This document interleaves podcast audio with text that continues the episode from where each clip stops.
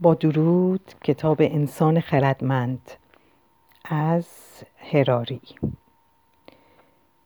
تاریخ مختصر بشر بخش اول انقلاب شناختی.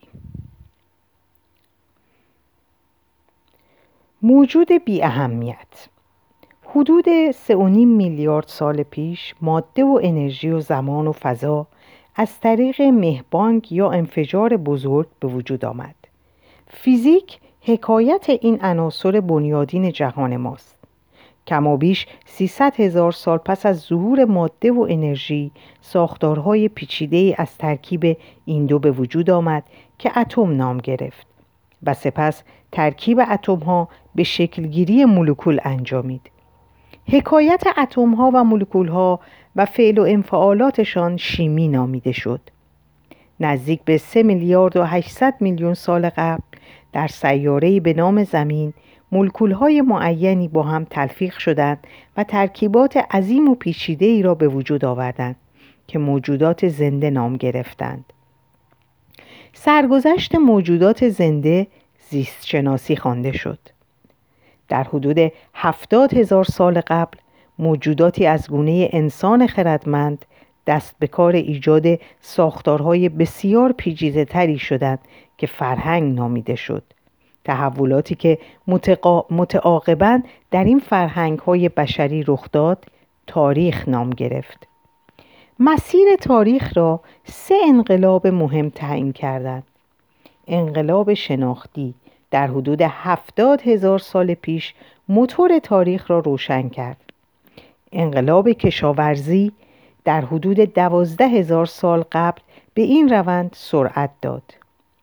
انقلاب علمی که همین 500 سال پیش شروع شد می‌تواند نقطه پایان تاریخ و آغازگر چیزی کاملا متفاوت باشد موضوع این کتاب داستان تأثیر این سه انقلاب بر انسان و بر موجودات دیگری است که در کنار او زندگی می کنند.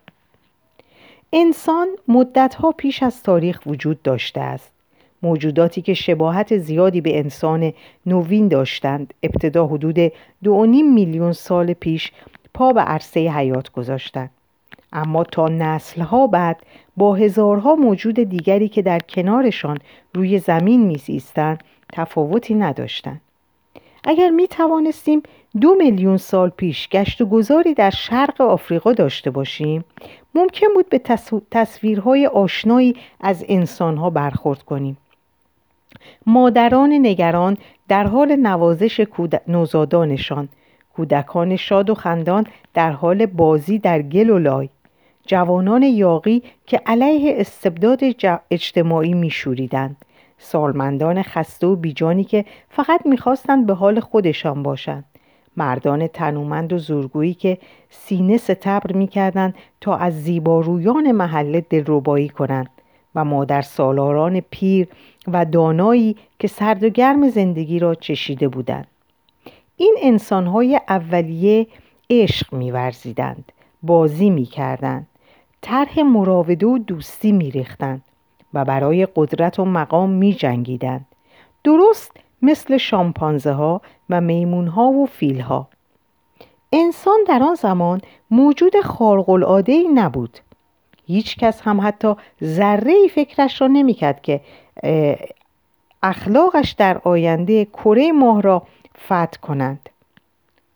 اتم را بشکافند رمز ژنتیکی را بگشایند و کتاب نویسنده را بنویسند و کتاب تاریخ را بنویسند. مهمترین چیزی که لازم است درباره انسان اولیه بدانیم این است که او موجود ناچیزی بود که تأثیرش بر محیط بیش از گوریل ها و کرم های شبتاب یا عروس های دریایی نبود.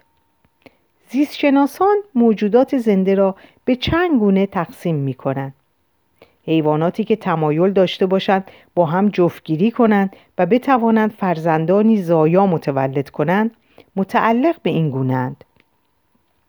اسب ها و الاغ ها اجداد و ویژگی های جسمی مشترکی بسیاری دارند.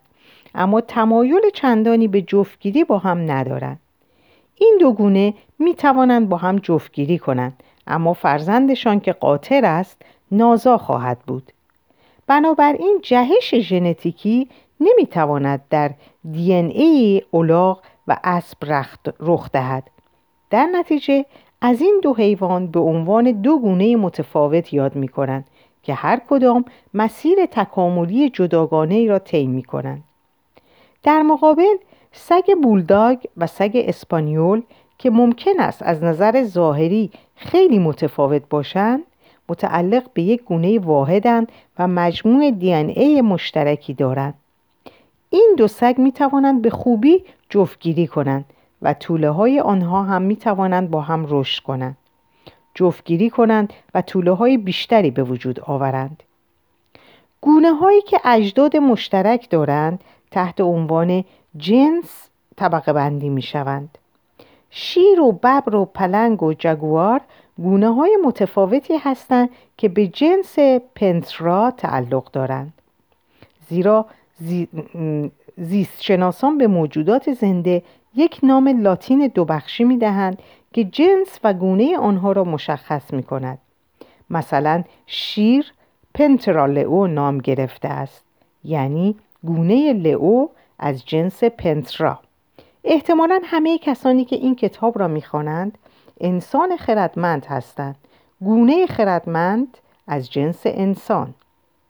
هر جنس به نوبه خود به خانواده های گوناگون طبقه بندی می شود مثل گربه ساران که شامل شیر، یوز پلنگ و گربه خانگیه. سکسانان مثل گرگ، روباه، شغال. و فیلسانان مثل فیل، ماموت، ماستودون تبار همه اعضای یک خانواده به اسلاف مادری یا پدری برمیگردد همه گربه سانان از گربه کوچک خانگی گرفته تا وحشیترین شیرها یک نیای مشترک دارند که حدود 25 میلیون سال قبل میزیست. انسان خردمند نیز متعلق به یک خانواده است. این واقعیت پیش پا افتاده در گذشته یکی از پنهانی ترین اسرار تاریخ شده بود. انسان خردمند تا مدتها ترجیح می‌داد خود را موجودی جدا از دیگر جانداران بدون خواهر و برادر و مهمتر از همه بدون پدر و مادر فرض کند. اما چنین نیست. ما بخواهیم یا نخواهیم متعلق به خانواده بزرگ و شلوغ میمون ها هستیم. نزدیکترین خیشاوندان ما شامپانزه ها، گوریل ها و اورانگوتان ها هستند. شامپانزه ها به ما نزدیکترند. همین شش میلیون سال پیش میمونی دو دختر زایید که یکی از آنها مادر بزرگ شامپانزه ها شد و دیگری مادر بزرگ ما اسرار مگو انسان خردمند یک راز آزاردهنده تر از هم پنهان نگه داشته ما نه تنها خیشاوندان بدوی بسیاری داشتیم بلکه روزگاری صاحب خواهر و برادرهای زیادی هم بوده ایم ما به این فکر عادت کرده ایم که تنها موجودات بشری هستیم زیرا گونه ما در طی ده هزار سال اخیر به واقع تنها گونه بشری روی زمین بوده است. اما مفهوم واقعی واژه بشر جانداری از جنس انسان است و در گذشته گونه های متعدد دیگری از این جنس علاوه بر انسان خردمند وجود داشته است. به علاوه همانطور که در فصل آخر کتاب خواهد آمد این امکان وجود دارد که در آینده نه چندان دور با موجوداتی بشری سر و کار داشته باشیم که خردمند نیستند. برای وضوح بیشتر مطالب اغلب از واژه انسان خردمند برای اشاره به اعضای این گونه خاص از انسان استفاده خواهم کرد. حال آنکه واژه بشر یا انسان به تمام اعضای موجود جنس انسان اختصاص دارد. انسان در آغاز حدود دو میلیون سال پیش در شرق آفریقا از یک نوع میمون قدیمیتر به نام اوسترالوپیتکوس به معنی میمون جنوبی به وجود آمد. نزدیک به دو میلیون سال قبل گروهی از این انسانهای اولیه زادگاه خود را ترک کردند و پهنه های وسیعی از آفریقای شمالی و اروپا و آسیا را زیر پا گذاشتند و در آنها ساکن شدند. زندگی و بقا در جنگل های برفی شمال اروپا در مقایسه با جنگل های شرجی اندونزی ویژگی های متفاوتی را می از این رو انسان ها مسیرهای تکاملی متفاوتی را پیمودند و در نتیجه چندین گونه مختلف شکل گرفتند که دانشمندان برای هر کدام نامهای لاتین پر, تمتراغی اختیار کردند. انسان در اروپا و غرب آسیا به هومو نئاندرتالنیست انسان دره نئاندر تبدیل شد. این گروه اغلب به نئاندرتال شهرت یافتند. نئاندرتال ها که درشتر و ازولانیتر از ما انسان های خردمند بودند با سرمای اوراسیای غربی در عصر یخبندان کاملا سازگاری پیدا کردند. مناطق شرقیتر آسیا را هومو ارکتوس یعنی انسان راستقامت اشغال کرد که دو میلیون سال در آن مناطق باقی بود و به این ترتیب با دوامترین نوع انسان تا کنون بوده است. محتمل به نظر نمی رسد که حتی گونه ما بتواند این رکورد را بشکند. معلوم نیست که انسان خردمند هزار سال آینده هنوز وجود داشته باشد. بنابراین دو میلیون سال برای ما خیلی زیاد است. هومو, سول... هومو سولوئنیسس انسان دره سولو در جزیره جاوه اندونزی زندگی می‌کرد و با شیوه زیست مناطق استوایی تطابق بیشتری داشت. در جزیره دیگری در اندونزی جزیره کوچک فلورس انسانهای اولیه روند کوچک شدن را طی کردند. انسانها اولین بار زمانی که سطح آب آب دریا استثناعا پایین بود و رفتن به جزیره امکان داشت به فلورس آمدند وقتی سطح آب بالا آمد تعدادی از آنها در این جزیره که منابع مختصری داشت محبوس شدند. انسانهای درشت جسهی که نیازمند غذای زیاد بودند قبل از دیگران از بین رفتند. دیگران که جسه کوچکتری داشتند بهتر دوام آوردند. بعد از چندین نسل انسانهای فلورس ریزنقشتر شدند. این گونه بیمانند با نام علمی هومو فلورسینیس فلورسینسیس. فلورسینسیس. یه بار دیگه می‌خونم لغتشو. با نام علمی هومو فلورسینیسیس قامتی یک متری وزنی معادل 25 کیلو داشت. با این حال ابزارهای سنگی می ساخت و گاهی موفق می شد فیلهای جزیره را به دام اندازد. اگرچه فیلها هم, فیلها هم از گونه کوچکتر بودند. محققان در سال 2010 در طی یک حفاری در غار دنیسوا در سیبری با کشف استخوان فسیل شده یک انگشت یک گونه دیگر از خواهر برادرهای ما را از فراموشی به در آوردند. بررسی های ژنتیکی نشان داد که این انگشت متعلق به یک گونه تا آن زمان ناشناخته بوده است که انسان دنیسوا نام گرفت. خدا می‌داند چه تعداد دیگری از خویشاوندان از دست رفته ما در دیگر قارها و جزایر و سرزمین ها منتظر هستند تا کسی پیدایشان کند. در حالی که این انسان ها در اروپا و آسیا تکامل میافتند تکامل در شرق آفریقا متوقف نشد. بطن انسانگونه های جدید فراوانی را در خود پرورید مثل هومو رودولفنسیس انسان دریاچه رودولف. هومو ارگاستر انسان کارگر و سرانجام گونه خود ما که مغرورانه نام هومو ساپینس یا انسان خردمند را بر آن نهادیم. بعضی از این گونه ها بزرگ جثه و برخی ریزنقش بودند. بعضی شکارگران ماهری بودند و برخی دیگر از طریق جمعآوری گیاهان ارتزاق می کردند. گروهی هرگز جزیره ای را که در آن زندگی می کردند ترک نکردند و گروهی دیگر همه قارها را زیر پا گذاشتند.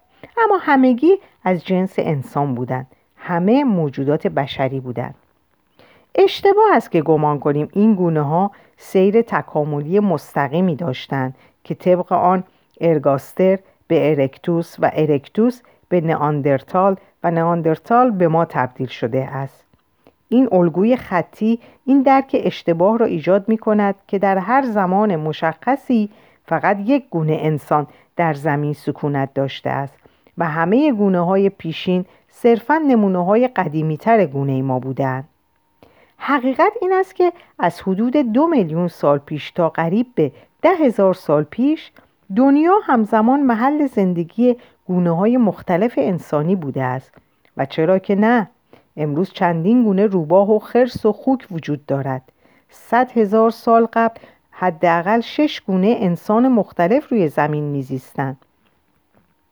آنچه عجیب است و شاید ما را در جایگاه, جایگاه متهم قرار دهد منحصر به فرد بودن کنونی گونه ماست و نه کسی رول انوا بودنمان در گذشته همان گونه که به زودی خواهیم دید ما انسانهای خردمند دلایل کافی برای سرکوب یاد و خاطره خواهر و برادرهایمان داریم.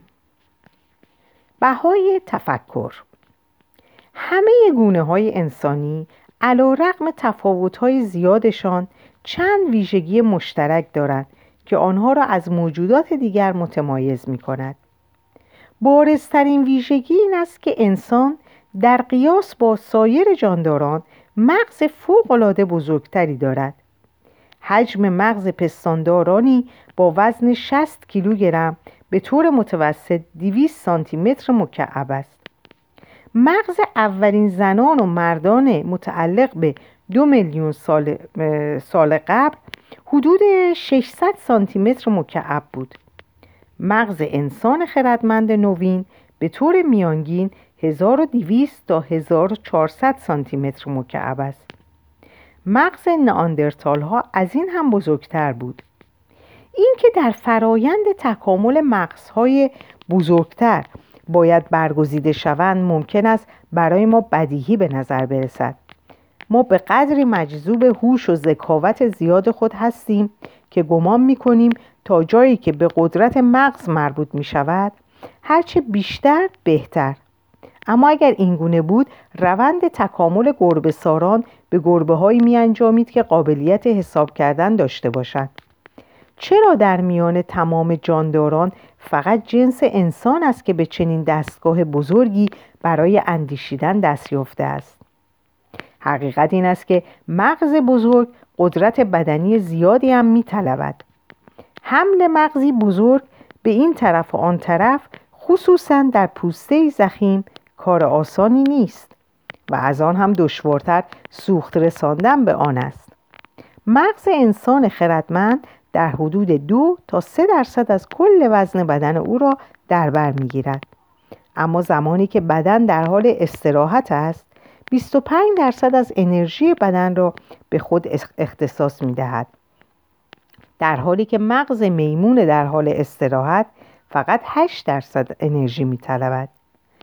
انسان های اولیه بهای بزرگ بودن مغزشان را به دو صورت می پرداختن.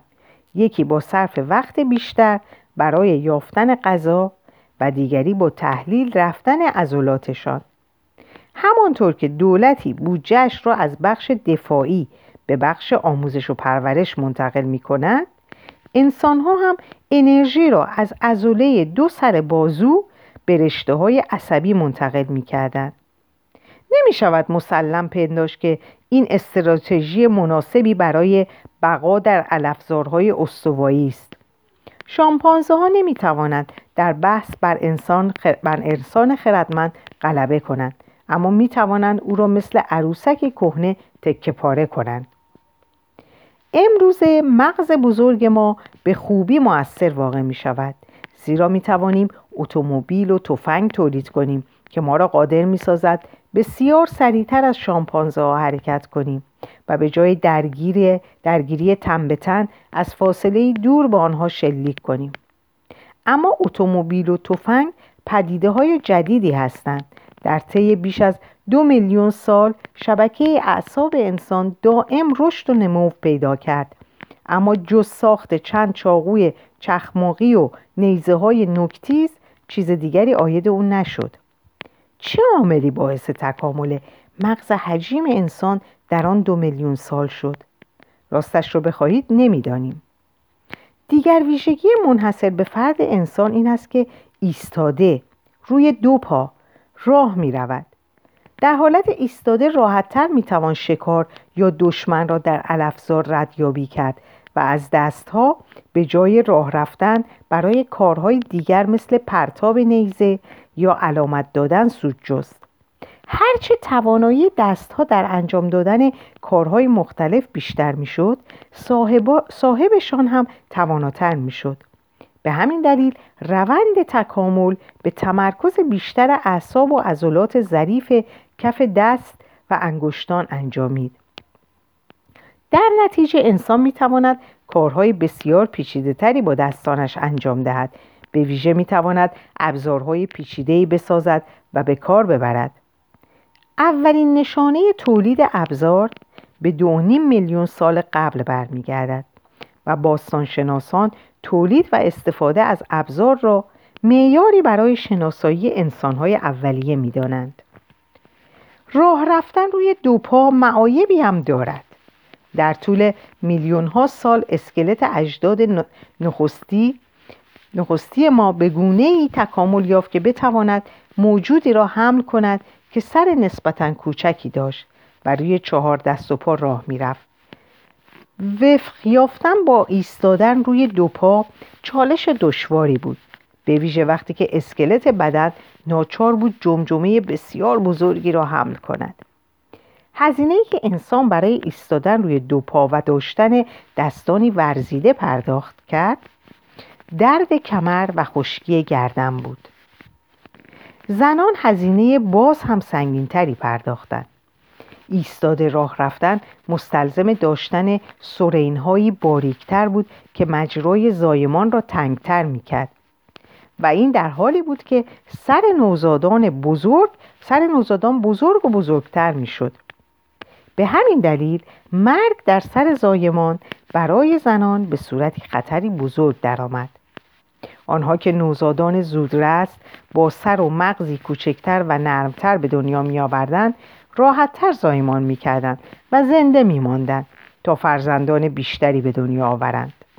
از این رو انتخاب طبیعی هوادار زایمان های زودرس بود.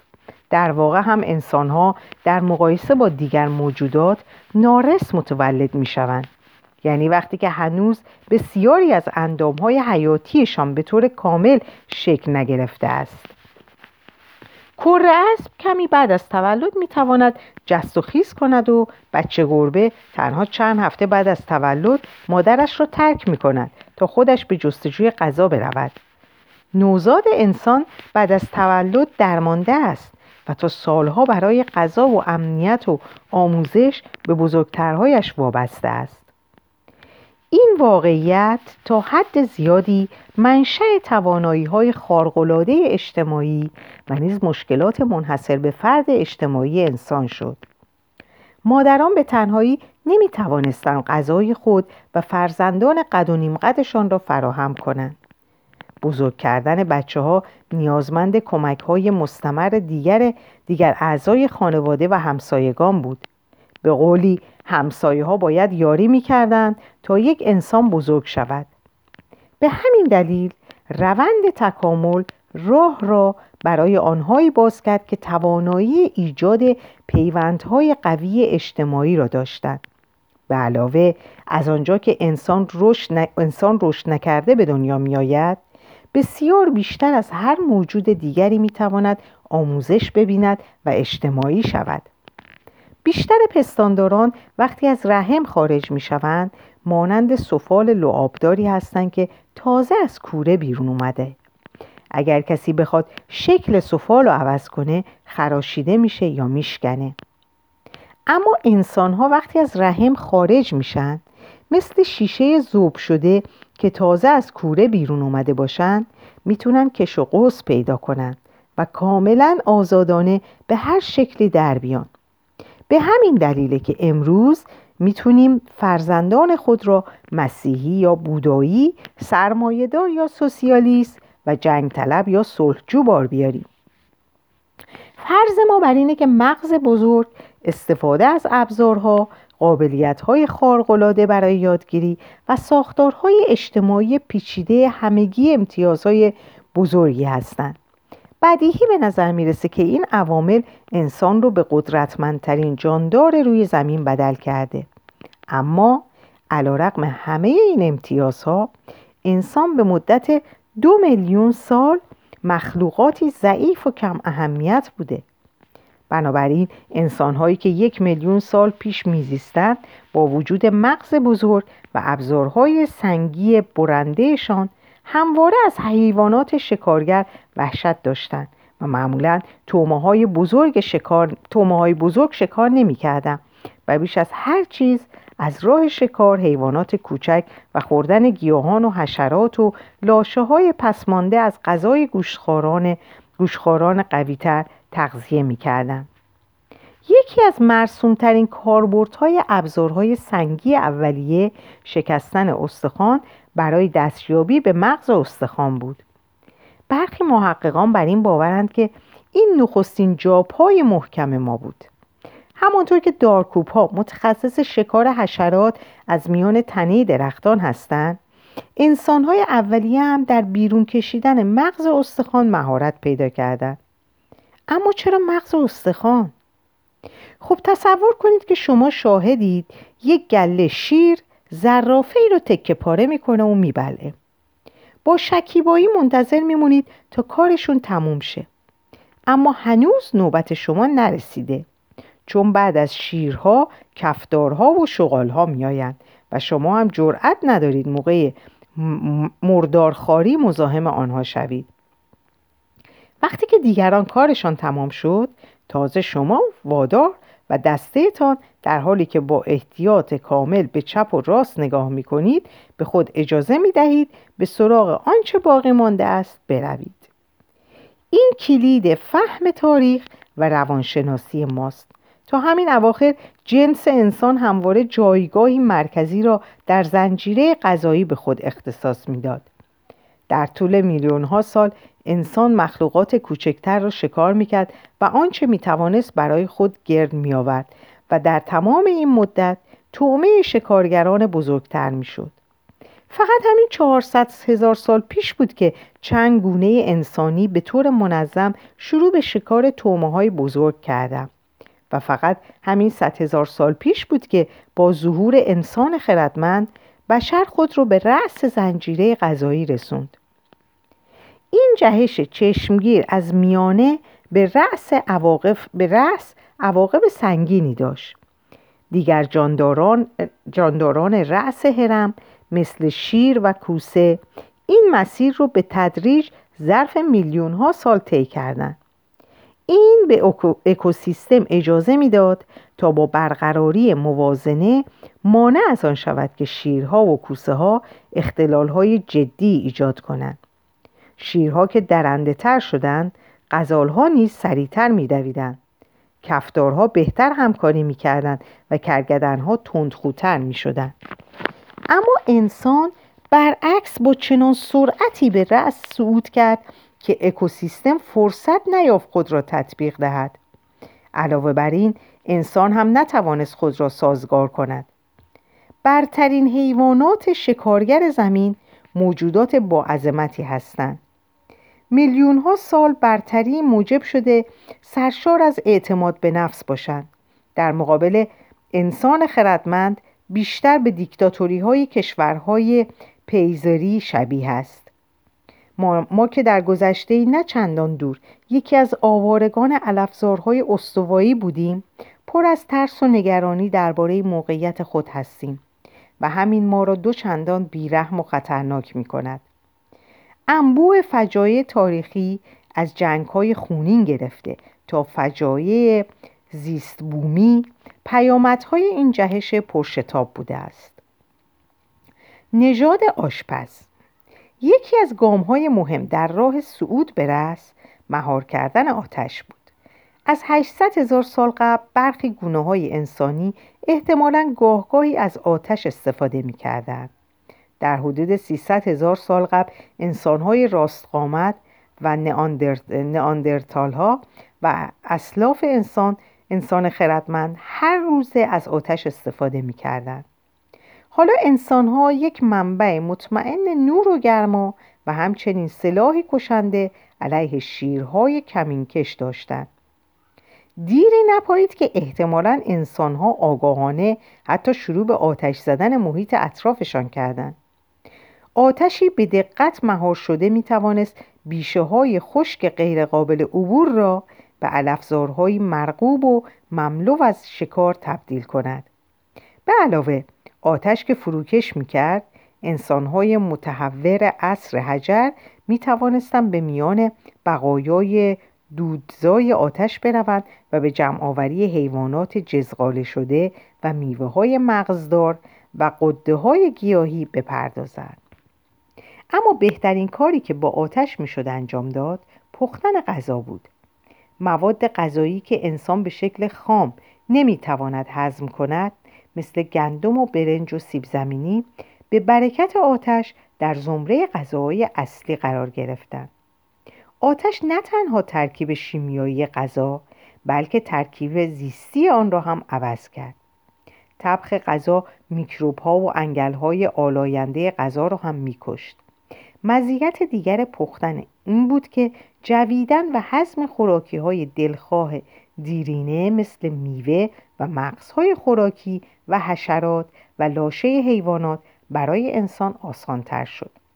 در حالی که شامپانزه ها روزی پنج ساعت را صرف جویدن غذای خام می کردن، خوردن غذای پخته فقط یک ساعت وقت انسان ها را می گرفت. پخت و پز به انسان امکان داد غذاهای متنوعی بخورد زمان کمتری را صرف خوردن غذا کند و با دندانهای ریستر و روده های کوتاهتر سر کند. سر کند. بعضی محققان معتقدند که رابطه مستقیمی میان پختن غذا کوتاه شدن مجرای گوارشی انسان و رشد مغزش وجود دارد از آنجا که روده دراز و مغز حجیم انرژی بسیار زیادی میطلبد داشتن هر دو با هم مشکل است پختن غذا با کوتاه کردن روده ها و کاستن از انرژی مصرفیشان تصادفاً راه را برای بزرگ شدن مغز نئاندرتال ها و انسان های خردمند باز کرد.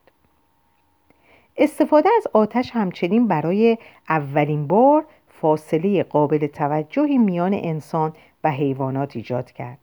تقریبا تمام حیوانات قدرت قدرتشان به جسمشان بستگی داره. به قدرت ازولانی، اندازه دندانها و عرض بالهایشان.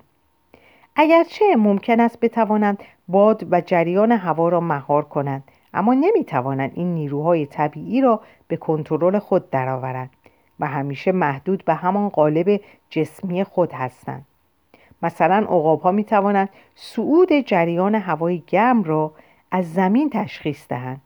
بالهای بزرگشان را باز کنند و از هوای گرم برای بلند شدن از زمین استفاده کنند.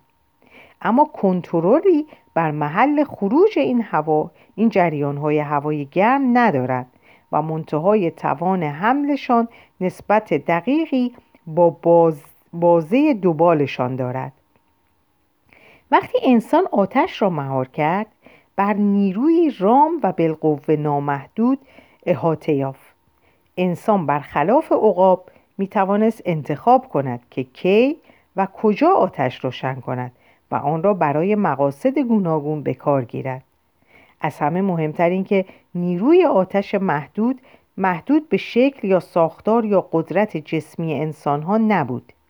یک زن می توانست به تنهایی با سنگ چخماق یا چوب آتش زنه کل یک جنگل را ظرف چند ساعت به آتش بکشد مهار آتش از تحولات آینده خبر می‌داد.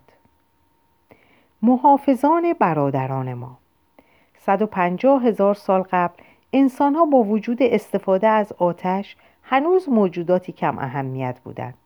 حالا دیگر می توانستند شیرها را فراری دهند خود را در شبهای سرد گرم کنند و جنگلی را به آتش بکشند اما اگر همه گونه های انسانی موجود را به حساب آوریم شاید تعدادشان هنوز از یک میلیون انسان ساکن در مجمع الجزایر اندونزی و شبه جزیره ایبری فراتر نمی رفت. این یعنی صرفا یک نقطه روی صفحه رادار زیست بومی گونه خود ما انسان خردمند آن زمان در جهت آن زمان در جهان حضور داشت اما در گوشه از آفریقا فقط به خود مشغول بود. ما دقیقا نمی‌دانیم موجودی که در رده انسان خردمند قرار گرفت اولین بار کی و کجا از انسانهای ما قبل خود به وجود آمد. اما اکثر محققان هم عقیدن که 150 هزار سال پیش در شرق آفریقا انسان خردمندی زندگی می‌کرد که دقیقا به ما شباهت داشت. اگر یکی از آنها اکنون در یک سردخانه امروزی ظاهر می‌شد کالبد شکافی تفاوت چشمگیری را نشان نمی‌داد. این انسانها به برکت آتش دندانها و فکی کوچکتر از نیاکان خود داشتند. اما مغزشان به بزرگی مغز ما بود.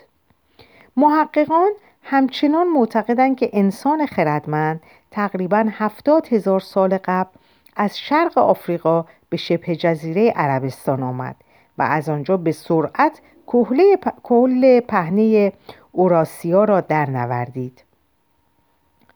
پیش از آنکه انسان خردمند به شبه جزیره عربستان بیاید بیشتر قسمت های اوراسیا به اشغال دیگر انسان ها در آمده بود اما چه بر سر آنها آمد؟ در این باره دو نظریه متعارض وجود دارد. نظریه آمیزش که حکایت از کشش جنسی و آمیزش و اختلاط دارد. وقتی که مهاجران آفریقایی در پهنه زمین پراکنده شدند با سایر جمعیت های انسانی جفتگیری کردند و انسان امروزی حاصل این آمیزش است. به عنوان مثال وقتی که انسان خردمند به خاور میانه و اروپا رسید با نئاندرتال ها مواجه شد. آنها ازولانی تر از انسان های خردمند بودند. مغز بزرگتری داشتند و با آب و هوای سرد سازگارتر بودند.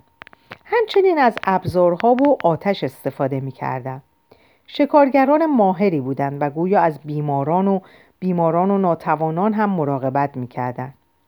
باستانشناسان استخوانهایی یافتن از نئاندرتال هایی که سالیان طولانی مبتلا به نقص عضوهای شدید بودند این نشان می‌دهد که آنها توسط بستگان خود مراقبت می. در کاریکاتورها نئاندرتال ها اغلب به شکل نمونه های تمام ایار انسان های قارنشین کمشعور و احمق تصویر شده اند.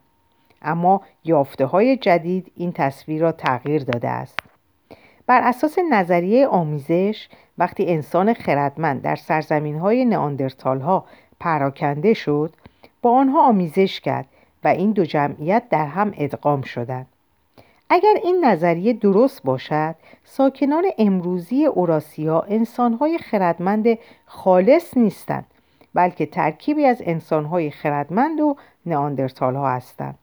به همین ترتیب وقتی که انسانهای خردمند به شرق آسیا رسیدند با انسانهای راستقامت محلی آمیزش کردند و به این صورت چینی ها و کره ها ترکیبی از انسانهای خردمند و انسانهای راستقامت هستند. نظریه معارض معروف به نظریه جایگزینی حاکی از ماجراهای بسیار متفاوتی مبنی بر ناسازگاری و نفرت و شاید حتی نسل است. بر اساس این نظریه انسانهای خردمند و دیگر انسانها ساختار بدنی متفاوت و به احتمال زیاد شیوه جفتگیری متفاوتی داشتند و حتی بوی بدنشان با هم فرق می‌کرد. آنها احتمالا تمایل جنسی کمی به هم داشتند و حتی اگه رومئوی نئاندرتال و جولیتی از گونه انسان خردمند به یکدیگر دل می باختن نمی توانستم فرزندانی زایا به دنیا بیاورم. زیرا فاصله ژنتیکی که این دو, جمع... این دو جمعیت را از هم جدا می کرد قابل حذف نبود. این دو جمعیت کاملا از هم جدا ماندند و وقتی که نئاندرتال ها از بین رفتن یا تماما کشته شدند ژنشان هم با خودشان نابود شد. طبق این نظریه انسان خردمند بدون اینکه با انسانهای پیشین ادغام شود جایگزین همه آنها شد. اگر اینطور باشد اصل و نسب تمام انسانهای کنونی منحصرا به شرق آفریقا در هفتاد هزار سال قبل برمیگردد و همه ما انسانهای خردمند خالص هستیم. خیلی چیزها بر محور این بحث میگردد بر محور این بحث میگردد. از منظر تکامل هفتاد هزار سال فاصله نسبتا کوتاه است. اگر نظریه جایگزینی درست باشد تمام انسانهای زنده تقریبا ویژگی های ژنتیکی مشترک دارند و تفاوت‌های نژادی بین آنها ناچیز است. اما اگر نظریه آمیزش صادق باشد احتمالا میان آفریقایی ها و اروپایی ها و آسیایی ها تفاوت ژنتیکی وجود دارد که به صدها هزار سال قبل برمیگردد. این از نظر سیاسی انبار باروتی است که می‌تواند مهمات خطرناکی را در اختیار نظریه های نجات پرستانه قرار دهد.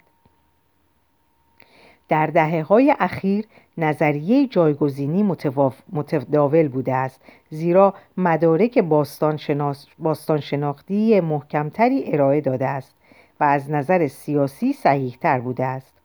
دانشمندان نمی‌خواستند با ادعای وجود تنوع ژنتیکی چشمگیر میان انسانهای کنونی در جعبه پاندورای نجات در جعبه پاندورای نجات پرستی را باز کنند. اما همه چیز در سال 2010 تغییر کرد.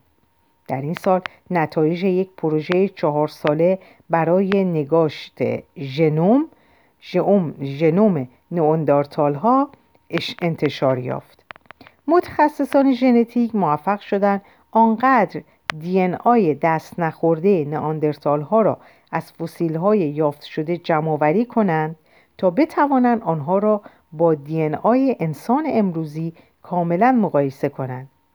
نتایج تحقیق جامعه علمی را شگفت زده کرد.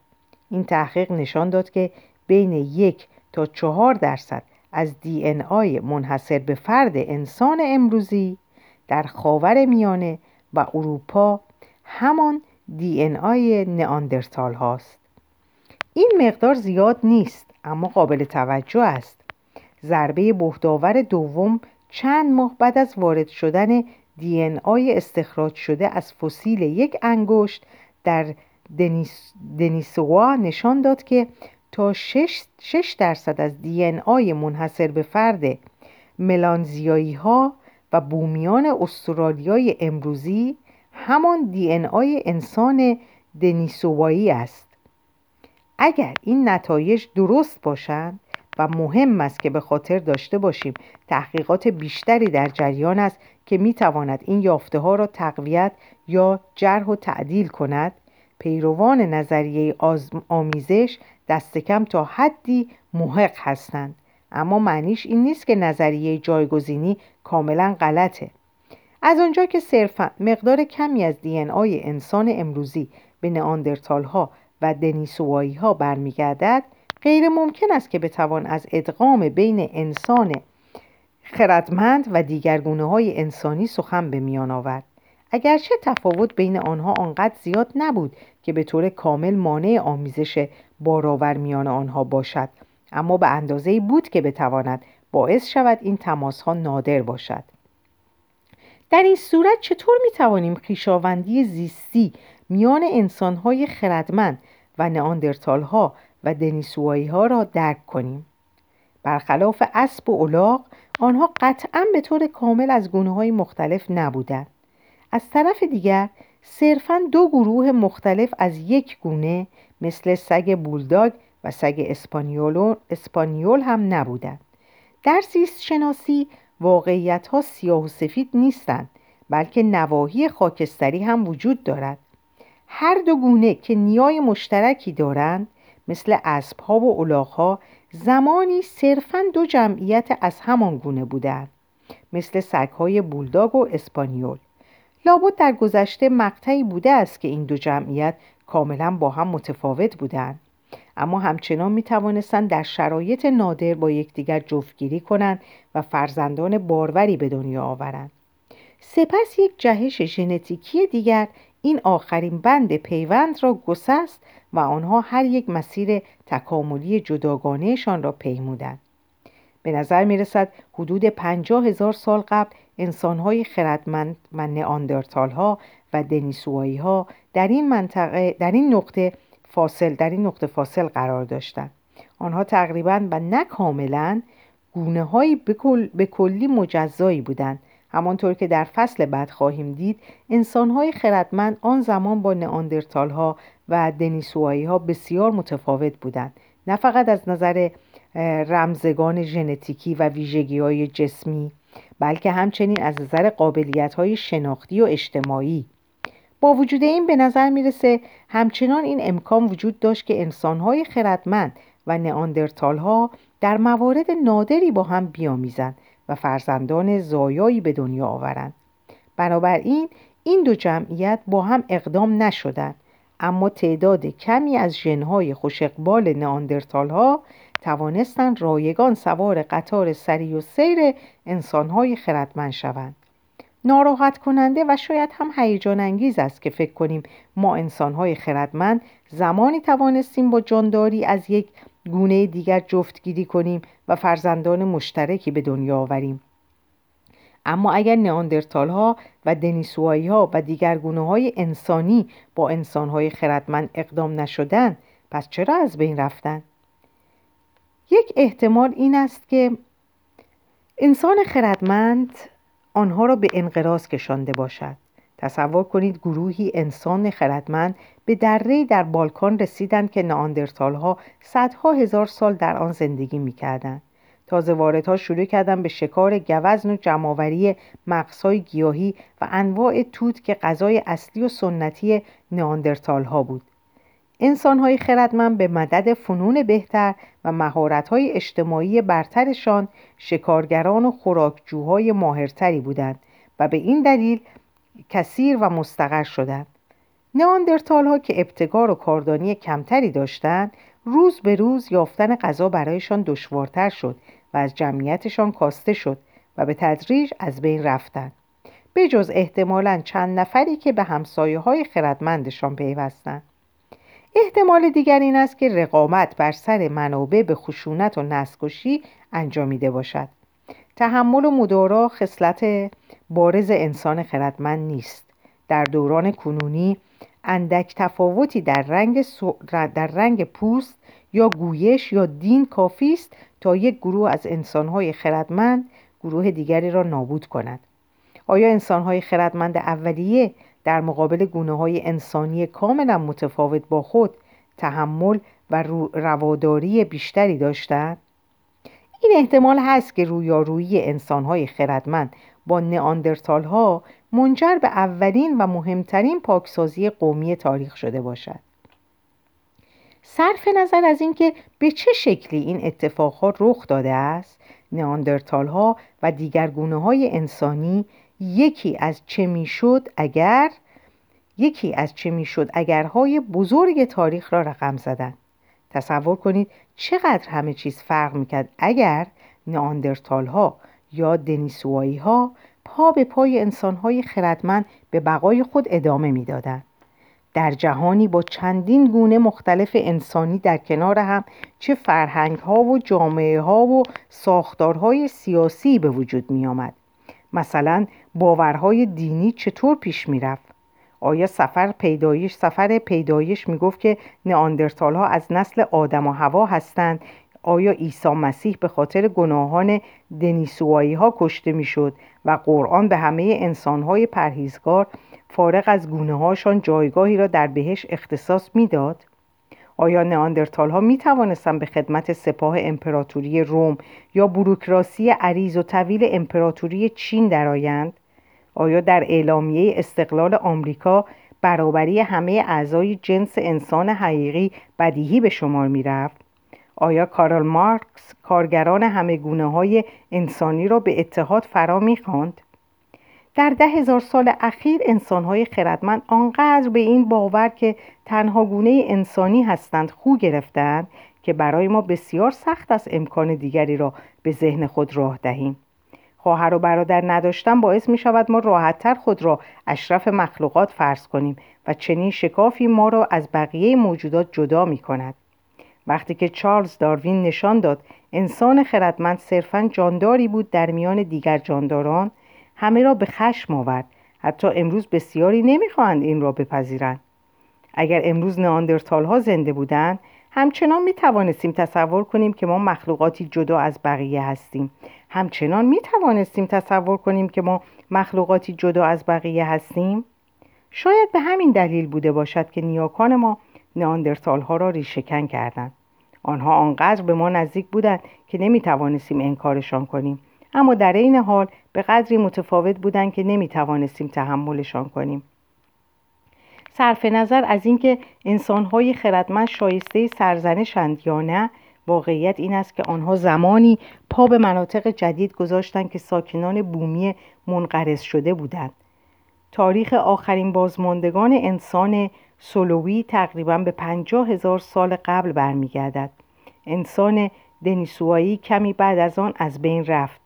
ناندرتال ها در حدود سی هزار سال پیش نابود شدند. آخرین انسانهای ریزنقش قریب به دوازده هزار سال پیش در جزیره فلورس در شرق اندونزی ناپدید شدند و مقداری استخوان و ابزارهای سنگی و چند ژن در من و انبوهی از سوالهای بیپاسخ از خود به جا گذاشتند. آنها ما, آنها ما انسانهای خردمند آخرین گونه انسانی را به جا گذاشتند. راز موفقیت انسان خردمند چه بود؟ ما چطور توانستیم با چنان سرعتی در زمین در سرزمین های دوردست با ویژگی های زیست بومی گوناگون استقرار یابیم؟ چگونه توانستیم همه گونه های دیگر انسانی را از صفحه روزگار محو کنیم؟ چرا حتی اون ناندرتان های نیرومند و باهوش و مقاوم در مقابل سرما نتوانستن از حمله بی امان ما جان به در برند؟ این بحث ها هنوز داغ است. محتمل ترین جواب همان چیزی است که این بحث را امکان پذیر می کند انسان خردمند جهان را بیش از هر چیز به مدد زبان منحصر به فردش تسخیر کرد. و در اینجا این پاره رو به پایان میرسونم. امیدوارم که خوشتون اومده باشه از این کتاب و ادامه بدیم با هم بقیه کتاب شیرین و زیبا رو. و اینکه شب و روز خیلی خوبی براتون آرزو می‌کنم. سلامت و پایدار باشید. خدا نگهدار